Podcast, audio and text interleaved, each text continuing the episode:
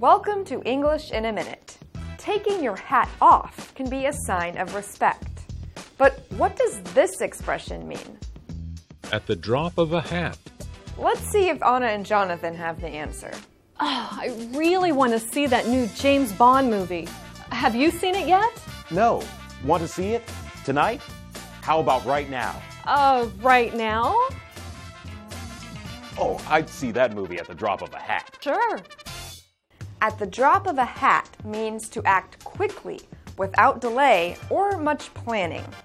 In the past, a hat dropping sometimes signaled the start of a race. That is probably where this expression comes from. Think of a runner starting a race immediately after the hat drops. In our example, Jonathan says he would see that movie at the drop of a hat. And that's English in a minute.